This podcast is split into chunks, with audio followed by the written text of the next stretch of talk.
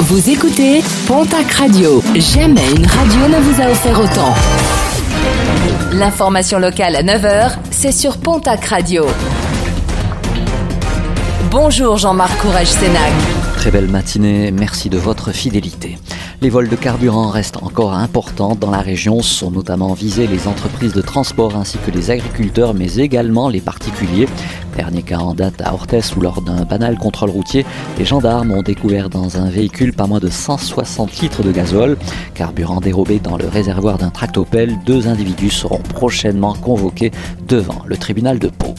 Un accident déploré hier en début d'après-midi sur la rocade à Larouin, non loin du golfe d'Artigelouve. Une voiture et un camion sont entrés en collision. Conductrice du véhicule léger, âgée de 75 ans et choquée par l'accident, a été prise en charge par les secours. Un accident qui a provoqué d'importants ralentissements. Les festivités estivales se préparent un peu partout dans la région. Ce sera euh, notamment le cas à Lourdes avec euh, le concert d'Eddie de Préto le 28 juillet prochain, place Cap de Vielle.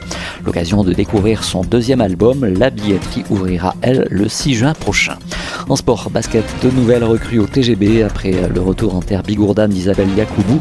Le club Tarbé vient d'annoncer l'arrivée de deux nouvelles joueuses, Marie-Paul Fopossi qui évolue au poste 3-4 ainsi que Carla Leit qui évolue au poste 1-2.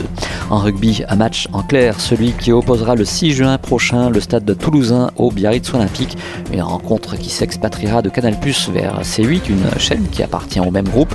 L'occasion de mettre en lumière l'un des prétendants au titre, actuel 6 de top 14 et les Biarros, condamnés à la relégation.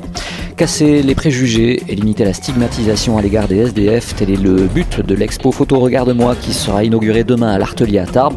Anaëlle Dubarry est l'une des créatrices de cette expo. Elle revient sur la genèse de ce projet au micro de Julien Todt. Eh bien, dans le cadre d'un stage, on a dû mettre en place un projet sur un, lieu dont on souhaitait et euh, on a dû choisir un public et une problématique. Donc, dans notre cas, ça a été les SDF. Ça a été assez une évidence et donc on a choisi de traiter la problématique de la stigmatisation qui nous paraissait être vraiment un point à, aborder, euh, surtout au niveau du territoire de Tarbes. up.